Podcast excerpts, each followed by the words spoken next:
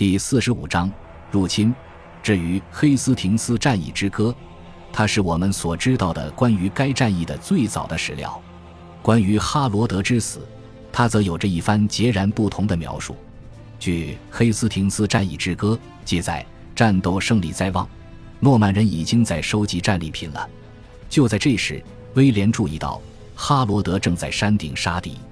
公爵召集了一批人前去杀死国王，其中包括布洛涅伯爵欧斯塔斯、彭蒂厄的修和一个叫做吉尔法德的人。他们成功了。《黑斯廷斯战役之歌》还生动地描述了他们每一个人对哈罗德造成的伤害。一根长矛刺进了哈罗德的身体，他的头被人用剑砍了下来，腹部也被一只矛划开了。我们被告知，哈罗德的大腿也被砍断，并被扔得很远。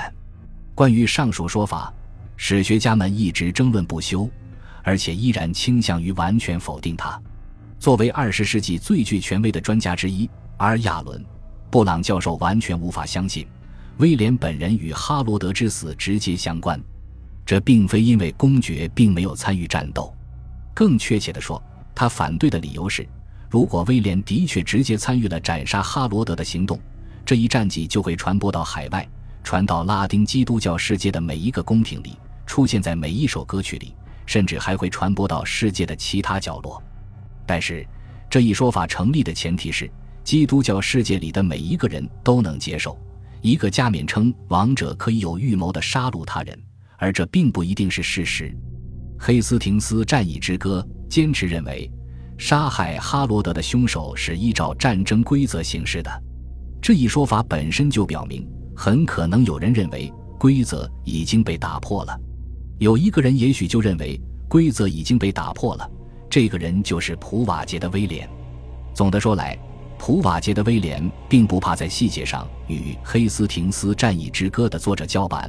并提出自己的叙述，但就哈罗德血淋淋的结局而言，他既未加否认，也没有提出另一种说法，而是三缄其口。就大多数作者而言，他们之所以在特定事件上保持沉默，往往是因为他们的立论根基是薄弱的。但就普瓦捷的威廉这样的饱学知识而言，我们可以合理的认为，这一沉默代表了更多的信息。普瓦捷的威廉希望通过努力。把公爵刻画成为一个审慎、仁慈和公正之人，在对英格兰王位的主张上，他更是抱有这样的希望。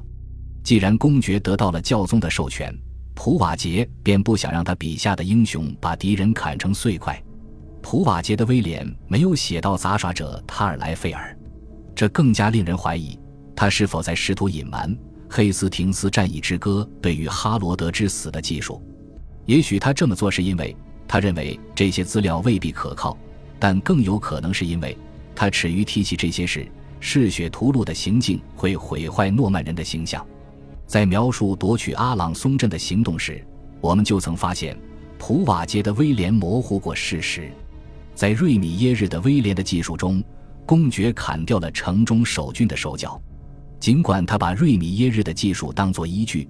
普瓦捷的威廉却对公爵的暴行之子为题，因此，在哈罗德之死这一件事上，普瓦捷的威廉的沉默不应破坏我们对黑斯廷斯战役之歌的信任。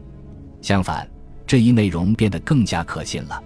更何况，诗歌的作者亚眠的居伊与威廉的帮凶们交往甚密，这一事实也增强了他的叙述的可信度。当然，我们不能确定。哈罗德到底是怎么死的？和以往一样，各种资料的说法相互矛盾，而且每一份材料似乎都是真实的。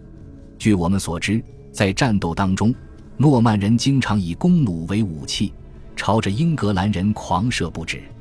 因此，哈罗德的确有可能被射中。他或许受到了致命的箭伤，或许这根箭正中眼部。与此同时，我们也不能采取史学家们惯常的做法。轻易忽视《黑斯廷斯战役之歌》里的证据，他告诉我们，哈罗德是一种完全不同的方式死去的，即被他的敌人故意斩杀。抛开其他的事情不谈，这场有意的杀戮很符合威廉的战斗目标。他赌上了自己的一切，就是为了把一支军队带到英格兰，并与哈罗德一战。经过一天的苦战，就在秋日的暮色渐渐低垂之时，英格兰国王很可能就此撤退，以期择日再战。威廉不可能冒这种风险，对他来说，当务之急是在这一天结束之前将其对手置于死地。鉴于这一情况，如果威廉公爵在战斗的收尾阶段决定放手一搏，并率领一支像《黑斯廷斯战役之歌》所描述的那种敢死队去杀死国王的话，这一点并不令人感到惊讶。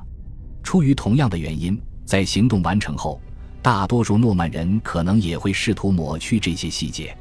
归根结底，假如哈罗德眼上插了一支无名剑，这似乎就能更好地说明哈罗德的死是上帝审判的结果。感谢您的收听。喜欢别忘了订阅加关注，主页有更多精彩内容。